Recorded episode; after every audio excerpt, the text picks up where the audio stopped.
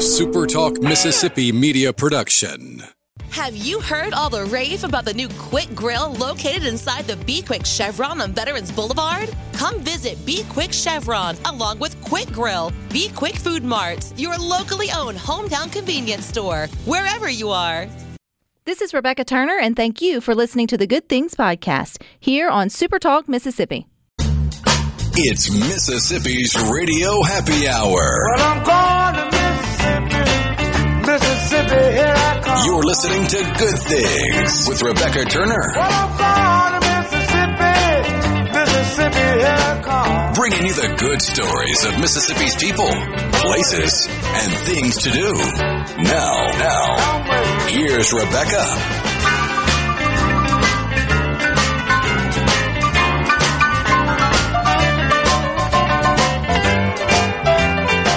Afternoon, Super Talk Mississippi. You're tuned into your radio happy hour. That's the good things. I'm your host, Rebecca Turner. Don't forget you can listen to good things. We are streaming live over at supertalk.fm.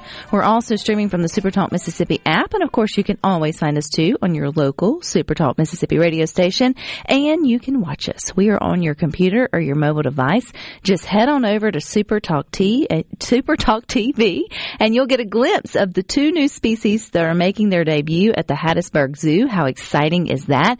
Joining us is animal curator Kristen Moore to tell us a little bit more about these new additions. Hey, Kristen. Hey, how's it going? Well, not as exciting as it is it there at the Hattiesburg Zoo. Is it like all hands on deck, full party when there's new members coming to town? Yeah, it really is. Uh, we've all been working really hard getting them uh, acclimated to to us and to our our zoo, and then putting them out on exhibit. So it's been it's been a lot of fun, but it's been a lot of work. Okay, so what is coming or what is there or that's new now at the Hattiesburg Zoo? So we have uh, a brand new antelope out on what we call our African veldt. That's the area that is our zebras, our um, ostrich, that area. Um, it's a little bongo. He's about a year and a half year old. Uh, he is gorgeous. He is brown with beautiful stripes and great big horns. Um, he is just a phenomenal animal. He is very, very sweet. He really, really likes people. He does like to hide a little bit during the day because bongo, they're a species that like to sort of be in the shade like most of us do. Uh-huh. You might have to look a little harder for him, but he is out there, and there's always a keeper around um, ready to point him out to you. So definitely go check out him. And then also we got in three a little older spider monkeys. We got them in from the Puerto Rico Zoo. Um, we got them in way back in May, and they've been in quarantine ever since. So we just put them out on exhibit last week, and they're in South America, right where the lemurs are. I feel like some of us have been called spider monkeys in our life because we bounce around and move and do all the things, you know, and Yeah. one thing and another. Do they live up to the hype of like what when you call someone that out of, you know, just fun or are they a little bit more chill than what we we would like to think? That, yeah, that's a good question. So the younger ones definitely are, and so are these guys. I mean, they'll climb all over the place. You'll see them up high more than you will down low. Um, but they are these guys are a little bit older. They are in their early twenties. Spider monkeys can live to be in their forties, so they still have a long way to go with us. Um, but they are they're definitely mature adults at this point. But you'll see them all hanging out together and pretty much cuddled up. They like to hold on to each other a lot.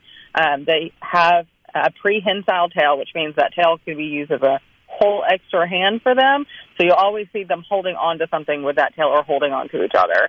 Um, they're a lot of fun. They have a lot of personality. Well, I think it's always exciting when you got something new there at the zoo for people to come back out and sort of get excited to see, even though you can come all the time there at the Hattiesburg Zoo and it's always going to be a great time for the family.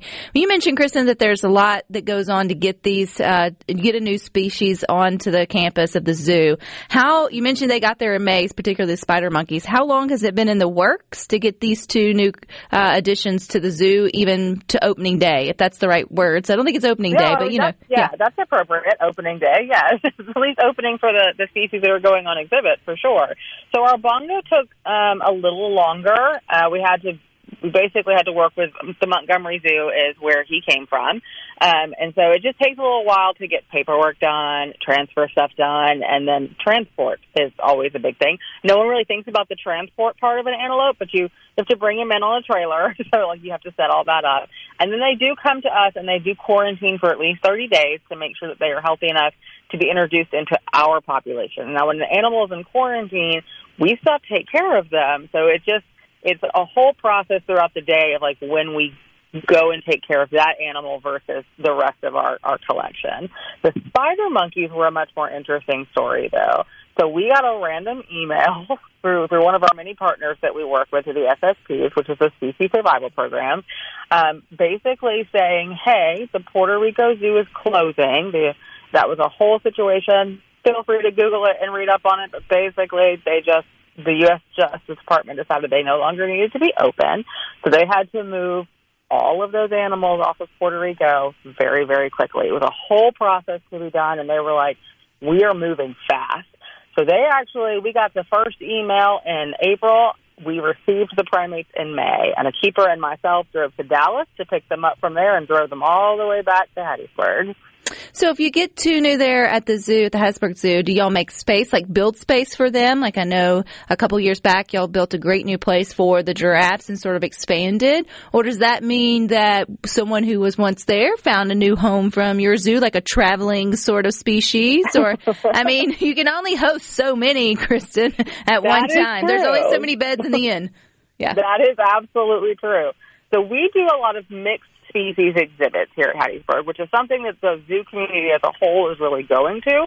These animals obviously just don't live by themselves in the wild. So the goal is for us to mix species together so that we can have more dynamic habitats and more natural type habitats for these animals.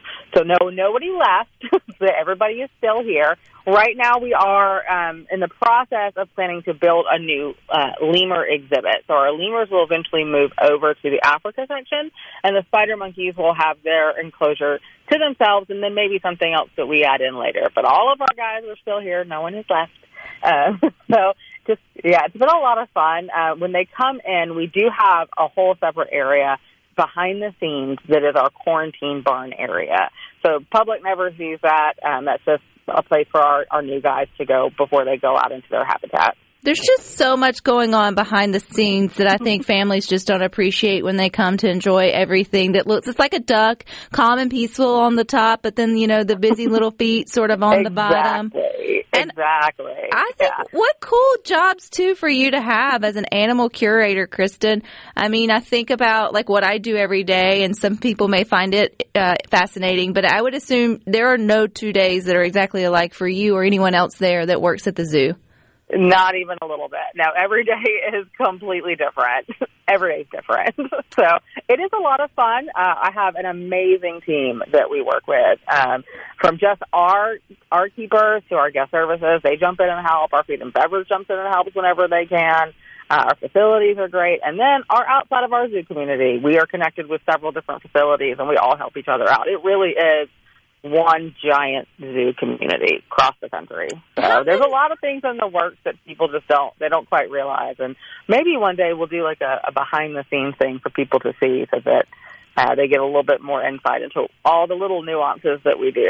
I think that would be amazing. I think you you guys would you'd have more people who would be interested than you think about what y'all y'all do it on the day to day basis, and it probably seems mundane and routine. But like, I'm fascinated on who like does their food, and like, you know, as a dietitian by trade, there's a whole sort of sector of being animal dietitians. I'm like, I missed it. They're probably better clients than humans sometimes, but Sometimes. sometimes Other times they're real picky.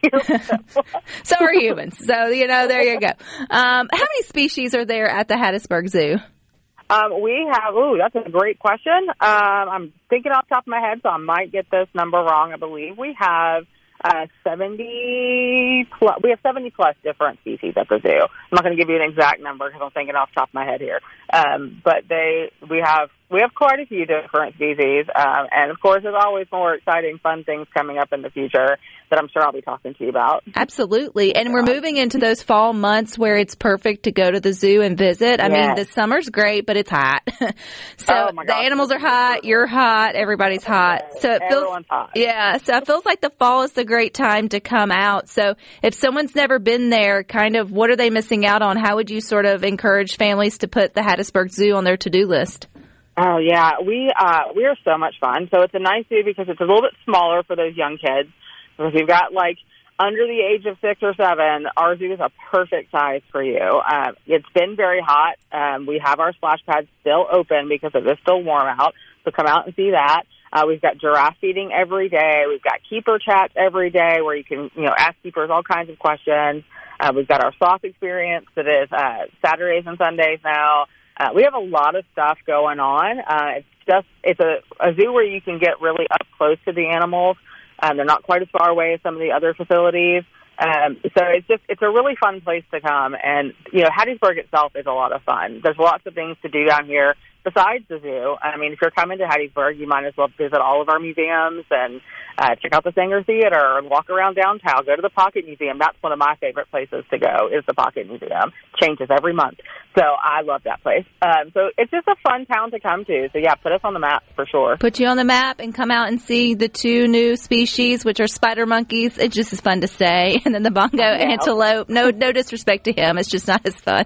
uh, but Kristen, you're welcome back anytime. Love what you guys are doing there um, at the Hattiesburg Zoo, and I appreciate you.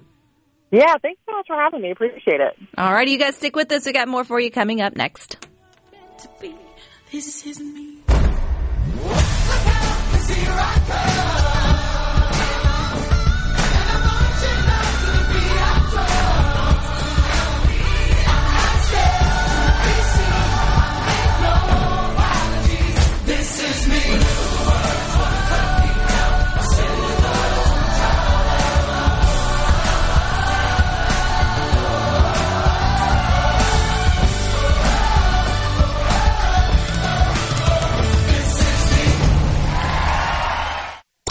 Making your afternoon just a little brighter. It's Good Things with Rebecca Turner on Super Talk, Mississippi.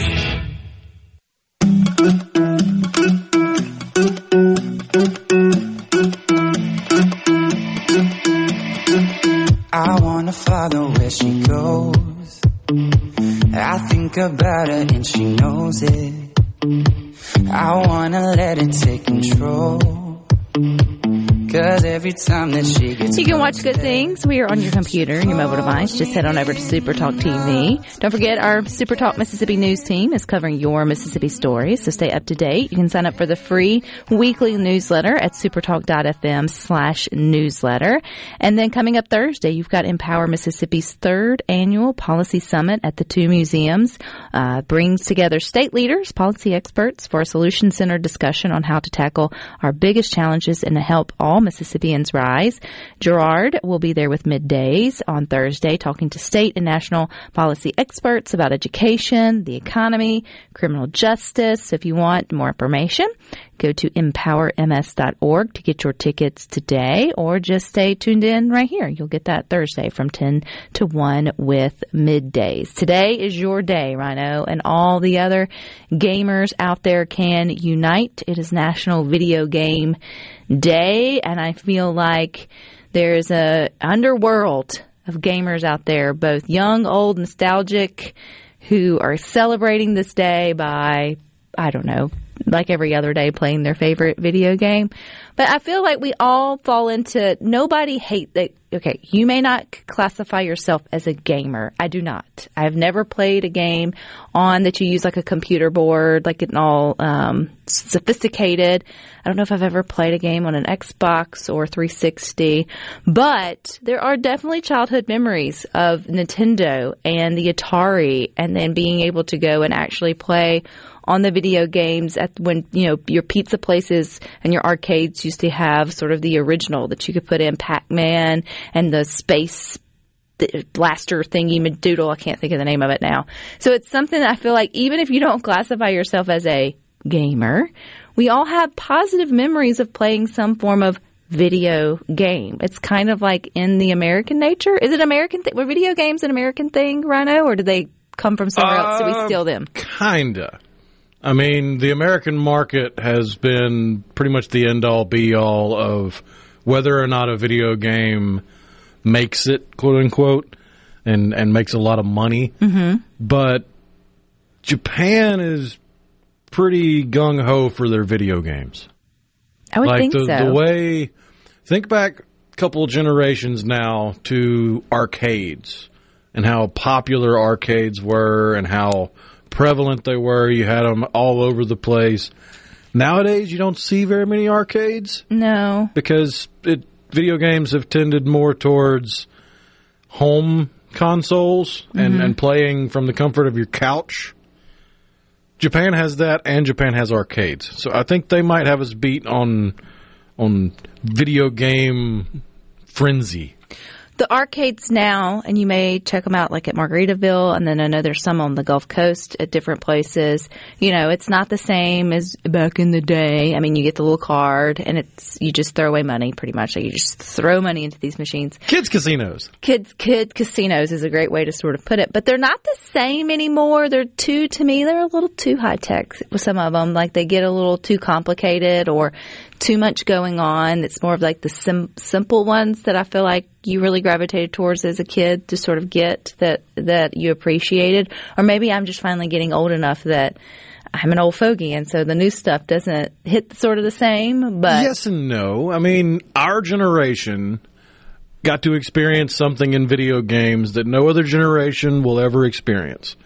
I don't care what they say about virtual reality. It's cool, Mhm. but it's it's a novelty. It, it hasn't quite made strides to the point where it can really take over. But our generation remembers the old style of video games, the two-dimensional graphics, the the characters on a screen made out of pixels, and the transition from that into three dimensions.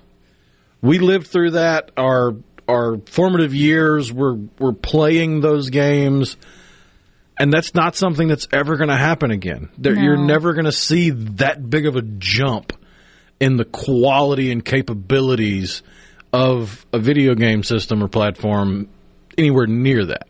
That's true. Something that I guess our generation takes a little bit more for granted, and it can appreciate the more simplistic sort of forms. One thing that has jumped, um, I think, over like women's interest in gaming, I think has gone up like forty six percent. They say in the last uh, couple of years, and I think that's more of like the gaming on the computers getting a little more competitive, sort of doing it all the way. But anyway, there was a, you know, highly scientific, well done study on the most popular female gaming characters across the United States.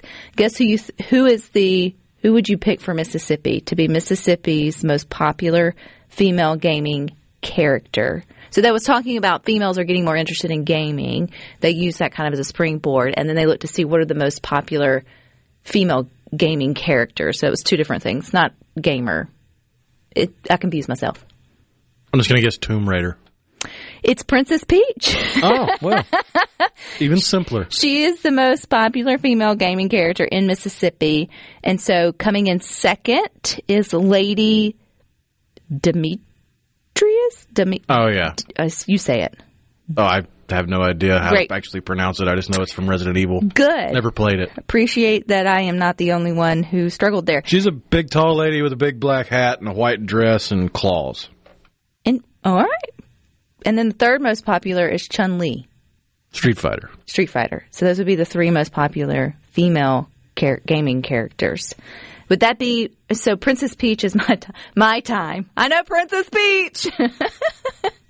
I never chose her often, which is very sad. I think I always lean towards. Well, in the first several games, she wasn't a playable character. She was kind of the goal. She was what Mario was trying to. She was the person, the character Mario was trying to save. Like if you go back to the original Super Mario Brothers, Princess Peach was who Bowser kidnapped, and Mhm. Mario was going through the Mushroom Kingdom to try to save Peach. And every time he went to a castle, there's another Toad sitting there going, "The Peach is in another castle. Keep going." She just she has, she was a flight risk. It wasn't until you got to the more 3D games and multiplayer games and stuff where you had Peach playable in Smash Brothers. You could play her in Super Mario Striker, which is a soccer game where she had a specific skill. I mean, once once they needed to expand the the number of characters so that more people could play the same game, she very quickly became popular. I feel like Brad Paisley's Waiting on a Woman is probably how Mario felt. Or is Chasing After a Woman. There's probably a song after that because he really worked hard for that over the years. I didn't realize there was 236 or more female gaming characters. That's how many they polled in this highfalutin scientific research that came out to say Princess Peach was the most here um, in Mississippi, which really they just did it by Google searches. Again, your data is being collected for our content conversations today, but I think that's kind of uh, kind of neat. Do most of the games now like you get to choose characters still? Is that how, or is it more of like you just play the game? I mean, games nowadays. Well, it depends on what what type of game. I mean, there are some games where you're picking from a a list of characters based on what they can do, what they look like, what they can't do, stuff like that. But then there are some games, like one of the new games that just released, Starfield by Bethesda. It's got a really in depth character creation system where you go in and you can get down to the minute detail of, well, I want their nose to be like this, and I want their eyes to be this far apart, and I want their skin tone to, to have this color shade to it, and all kind of craziness to it. Hmm. Where you you can look, look you can look at a mirror and try to make that on the screen, or if you have a famous person that you want to play as, you could try to recreate. I mean, there's No. the, the possibilities are limitless. Martha says Peach has some skills too. Oh yeah, It will be interesting with Barbie, and then uh, I know Barbie's not a, a game, but then you had the Mar- the the height of the Mario movie. If this coming up uh, Halloween, if you'll see a bunch of Mario, Luigi resurgence, and Peaches, and then Bar- like, it'd be interesting to see like what the kids will be going out as with the popularity of the of the movie just right behind us. Rhett Ridgeland said, as a nerd, his words, not mine, I can tell you that TV tennis. Electro Tennis was released in Japan just a few months before Home Pong as the first home console system. So we usually, they do tend to kind of start the trends and then we kind of Oh, pick yeah. up up on um, sort of on a line of them. First video game you ever played? it's got to be Super Mario Brothers on the original Nintendo, the the the dual one where it had Huh? Super Mario Brothers and Duck Hunt.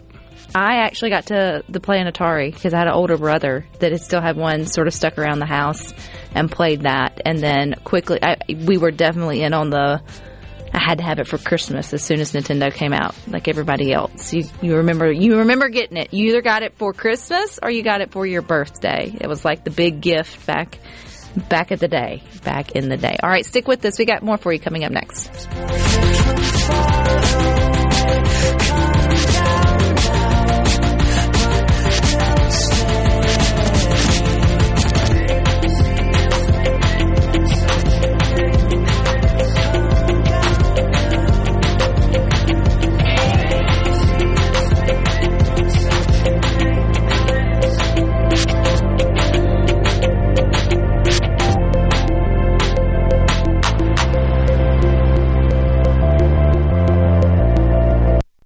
Rebecca Turner.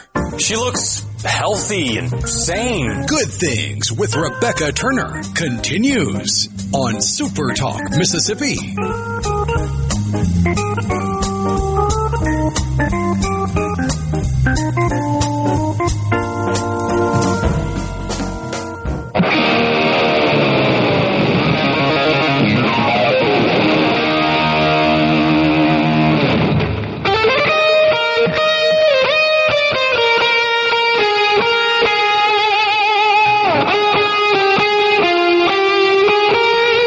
Back to Good Things. Don't forget you can watch us on your computer, your mobile device. Just head on over to Super Talk TV. And any one of you have attended a football game at Davis Wade Stadium, you know that cowbells, well, they are a big part of the atmosphere. And you got fans of all ages that like to ring their little bells. Well, on the game on September the 2nd, you had five-year-old Brooks Glenn. He brought along his very first cowbell, and that's where his story starts. And joining us to tell the rest of it is his dad, Cameron Glenn. Hey, Cameron. Hey, how y'all doing? We're doing well. This has really caught storm. Folks are just really vested in Brooks's little cowbell. So walk us through that Saturday. It seemed like it was a good one there at Davis Wade Stadium until it wasn't. it was great, you know. Points scored, wins. You know, uh, really good to be there and have just have a good time and soak it all up. And uh, uh, I think the biggest thing about it was we had bought him a football earlier at the gift shop or at the bookstore, and we tried to walk in with it. It was just a little small football, like they throw out at a at a high school football game or whatever, and they wouldn't let us bring it in. So they took it up at the gate. So as soon as we were leaving, I was like, we got to get to the security gate so we can get the football. I was thinking about that more than anything. So I kind of ran out of my seats to go get that. And once we got it back, we were so excited about getting it back. And uh, so I was just checking the bag, and I was like, oh my goodness, I left this cowbell. I was like, this is terrible. So I just like snuck back in real quick to go get it. And uh these people that were sitting in front of us were like, "Oh man, did you come back to get the cowbell?" I was like, "Yeah, yeah, yeah, you got it." And uh they were like, "Man, somebody just came by and got it just a minute ago." I was like, "Were they going to turn it in?" He's like, "Uh, I don't know. I wouldn't have let them get it if I known you were coming back." And I was like, "Man, I hope they try to turn it in." And so And that's where it started. that's the last third. That's the last we heard about it. Well, first though, what's uh, okay? Other than the fact that I mean, he it's his first. Was it was it Brooks's first game being five, or is it just his first game with his first cowbell? Well, we got to go last year to the first game with Memphis, but it got rained out, and so we didn't stay. It didn't get started back until like I want to say it was like nine thirty, nine forty-five before they started the game back. So we ran back. We live in Corinth, Mississippi, so we drove back to Corinth and just watched it on TV. Uh, so he, we, I, I wouldn't really call that his first game. So uh, that Saturday was his very first full game, and so yeah, we wanted to take his little cowbell and ring it, So show how- him how to do all the cheers Yeah. and all that stuff, and he was loving it. He How did he get his cowbell? I know y'all like is it? It's not one that's been passed down through the family. I know there's a. a I don't have a cowbell, not that that invested in Mississippi State, but I know a lot of folks the cowbell is like a a tradition to be gifted and all the things. So how did Brooks get his first cowbell? You know, I think on the post we were just stuck in traffic. I thought I thought at the moment that it was a uh, Christmas present from like my mom or my dad. I mean, because that just what made the most sense at the time. But I, after going back and paying so much more attention to the story myself, is uh, my girls' soccer team. I coach so I coach soccer at Corinth High School. My girls' soccer team threw a baby shower for me uh, before Brooks was born. And I went back and looked and found a picture, and it was one of the gifts that they gave me. So, oh, so it's even worse. It's even worse. Okay, so you made the Facebook post in the traffic, just putting it out there like, hey, by chance, if you grabbed this is what a, a cowbell, that's not yours, this is what it looks like. And we've got it posted at Super Talk TV. It's a, it's a white cowbell with the Mississippi outline of the state and maroon with obviously a maroon star there for, for Starkville. And what happened next? Well, I mean, the uh, the original the original one is the much smaller one where he's wearing maroon. Oh, gotcha. Yeah, that's that. The one where he's wearing maroon is the uh, is the original. It's one of the little small cowbells, little bitty ones. That's. I mean, I know a lot of people think that cowbells are annoying, but when you ring those, they're very annoying. Very high pitched, little tink tink tink. So, uh, it just it was just a post, you know. I was like, oh, no one will ever see this. I I'd never even heard of the page myself on Facebook, and I've been a Mississippi State fan since day one. I've never even heard of that page before, so I was like, man, no one will ever see this. This is just a desperate attempt, and it just is what it is at this point. And then uh, we got home, and I got into bed and started looking at it, and I mean, it had already been shared like fifteen hundred times by like within like two or three hours. I was like, what is going on with this? You know, it's like this is crazy. And then just over the weekend, it was just it just exploded. And I, every every time I turned around, I was getting another Facebook message from somebody in another state trying to buy him a cowbell, trying to, uh, hey, what's your what's your cash app? Let me send you some money so you go get him a cowbell and stuff like that. It was just Super truly- kind. And now you haven't found the cowbell, so you're still on the look for it. Obviously, that would be a great uniting story. But we do Oh, yeah. obviously see Brooks got an upgraded cowbell, so that's the one they have the picture on Super Talk TV. So how did he end up with his new upgraded cowbell? Well, there was a lot of people that that wanted to buy him one, and you know, as as much as I would love to take him up on that, take all these people up on that, at the end of the day, I mean, that would have been a great story. Uh, but at the end of the day, I mean, I walked out and left his cowbell, so I wanted to take him to the store and just say, "Hey, look, man, here's these cowbells. I want you to pick the one that you want. Pick whichever one you want, and uh, that's what we're going to do." And so I just bought him a new one at Maroon and Company in Starkville, right off the campus. and uh, let him pick out a, a, a couple of stickers to put on it because you got to decorate it up your way, you know. And uh, and he just picked the sticker that he wanted. We put it all together for him, and he rang he rang it to death the other night. Oh, So- that's awesome. But I think you But- said that there's more, you know, there is more to this story than just that. So for you as his dad and obviously sharing that love of Mississippi State and the history behind the cowbell with your son who's five, what did it mean to you to see the community that came around just trying to find it?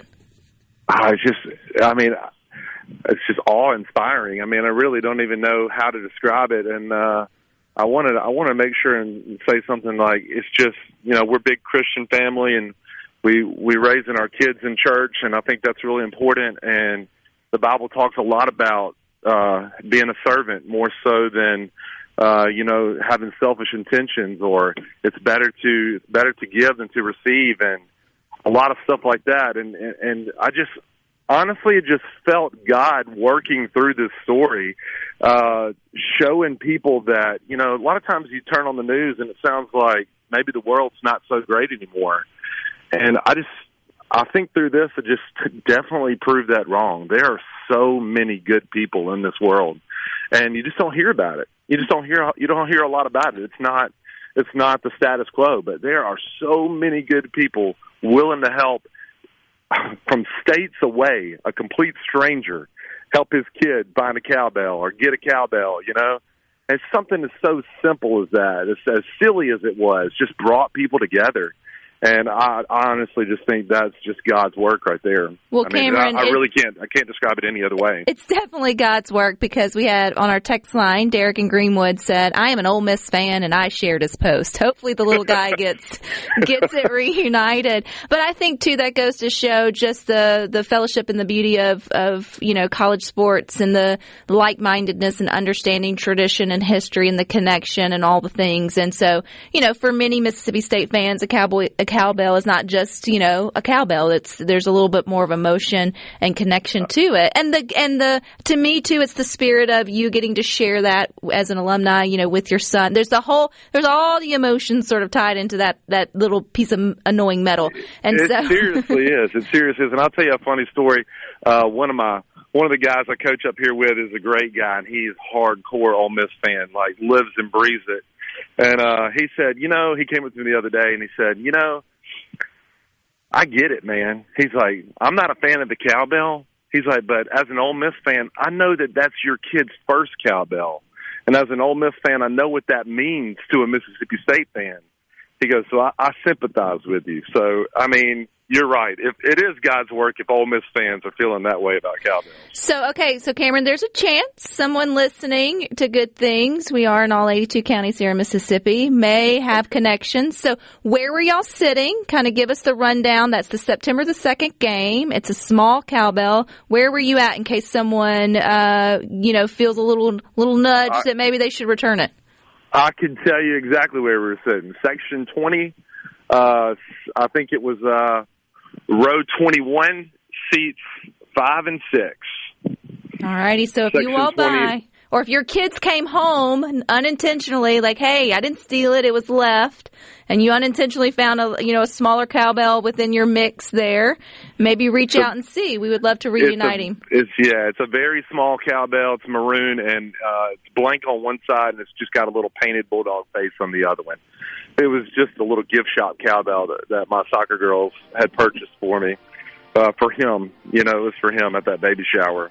Well, he will know, he will have a memory attached to the cowbell for sure, you and your whole family, as well as the 10,000 other plus who shared that story. so I appreciate your time today. Tell little Brooks we said hi, and you know, if we get any, any tips, we'll pass those along. I appreciate that so much, and thank you for telling my story and telling our story, telling his story. It's just so so crazy how it all happened, and uh, I'm I'm honestly thankful that it did happen. It gave us the opportunity to uh, appreciate cowbells maybe just a little bit more, and uh, appreciate what what God's doing in our lives. Hug well. your kids and hang on to your cowbells. and put your name and your number in your cowbell if you got one. Do it. Do it. It matters. All right. Thank you, Cameron. You got to stick with us. We got more for you coming up next.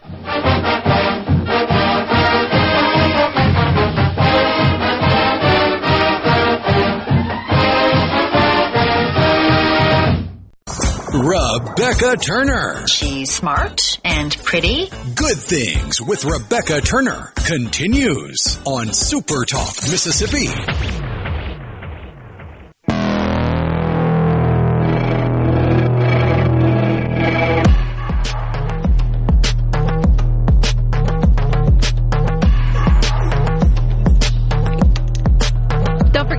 Listen to good things. and We are streaming live over at supertalk.fm. We're also streaming from the Supertalk Mississippi app.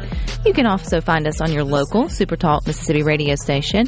You can also catch good things in podcast form wherever you listen to podcasts. It is National Video Game Day and we asked what was your first video game you ever played or one you remember, I guess, connecting to. Dan in Hattiesburg said my first game was Combat on the original Atari. And then Mike from Chicago dropped this on me. Mario first saved Pauline, is that correct? In the original Donkey Kong game and from Donkey Kong himself, he was he a two timer with Princess Peach? I don't know. Or did he, or did Pauline drop him? He just saved her. Did they, I mean, did they, I think it had to have been a messy breakup because he, he stopped going by Jumpman and started going by his given name, Mario. Because his name was Jumpman in Donkey Kong. I don't think I, re- I mean, maybe if you held a gun to my head and had to stop and really think about it, but I've never connected the dots that they're the same character. That it's Mario running up the, the pink scaffolding to get to Donkey Uh-huh. Kong. It just never, I don't know. I never paid, I guess. Well, in fairness, it is what, eight pixels tall on a screen, so. Does that just mean that people who were creating video games in the beginning, they just were like, hey, this character can be, because you don't, do you see any other characters in any other games? I That sort of go back and forth? What do you mean? Well, like you have Mario and Donkey Kong, didn't know that. And then, but then he was in Mario. Right. That's two separate games. I think that was more. cross pollution? Uh, maybe a little bit more, not necessarily as p- main playable characters. I think there are Easter eggs back and forth where you might have something in the background of one game that's from another game, and usually those are because in the in the early days of video games, there weren't a whole lot of people that knew how to do it, knew how to program the games or build the cabinets or stuff like that. So you had a, a bit of crossover in the, the sense of one person might have an idea for a game, but their current employer either wasn't interested in getting into video games or just didn't like the idea, so they may leave and go to another place. And there there wasn't a whole lot of non-disclosure agreements or contracts or anything that prevented it until later on. It would have been interesting if, like, you got to think, like, who? So Mario and Luigi kind of were the beginning, and then what if, like, they did? I Just mean, they're found- the beginning for home consoles. Yes. What if they just found themselves in different unfortunate scenarios? Like, you know, you just take them and drop them. Like, now put them in, you know, for the duck hunter, or then put them in the whatever. Like, you just have these these two little brothers that they just just dropped into these different worlds, and you have to refigure them out over and over and over again. Would have been interesting. Nobody asked me though. I didn't even know that they were the same one. If I'm not mistaken, though, I think the main reason the same character from Donkey Kong became Mario is because it was you're, you're limited when you're using that small a number of pixels to create a character. Mm-hmm. I mean, you have a limited number, especially with earlier machines. You had a limited number of colors. You had a limited number of frames that you could use to show that they were moving. So, like jumping or running or something. So, when you have a character that's so well made for, for Donkey Kong and, and Jumpman that became Mario, where you can tell he has a hat, he's got a mustache, he's wearing overalls, things like that that are details you can see on the screen in the space of just tiny little pixels. You almost had to reuse that Yeah, I get that. because it's such a good idea. Whereas when processing power got faster and better and stronger, You have more options. you, you could make your characters more detailed. And it required a little bit less creativity and a little bit less imagination. And that's another big difference in old school gaming versus new gaming. New gaming, they're trying more and more to get to a, a photorealism what- yeah. where there's very little imagination required. You're just responding to the stimuli from the game. Whereas you look back at some of the old games, and you look at what the the art on the front of the box looks nothing like the gameplay, but while you're playing, it can feel just as real as that artwork on the box did, or more because you're actually more immersed and Yeah. sort of and sort of enjoying it. Bubba from Meridian said his first video game was Pong, and Jeff and Tana, uh, said Asteroid. Many hours spent at the arcade playing um, Asteroid. I get, I'm a, you know, well, you have Pac-Man too, and sort of all of those that fall in line. But I feel like every single person from our generation specifically, you would raise your hand and go, "It wasn't a home console, but it was Snake on my Nokia." You, it's a, it was some kind of video game, kind of sorta, but we would all say we were masters of that during that late '90s sort of period. If you like video games, today's your day. You get a get out of jail free card to play an extra 30 minutes today. I won't say an hour because that seems like a long time, but all right, stick with us. We got more for you coming up next. You got the boys with sports talk from 3 to 6. Rhino and I will meet you back here tomorrow at 2. But until then, I hope you all find time for the good things.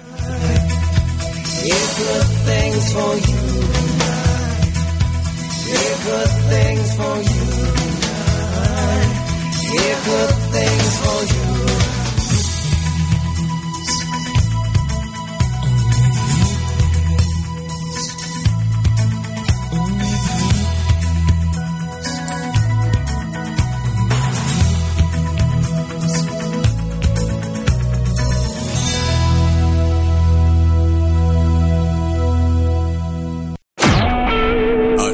SuperTalk Mississippi media production.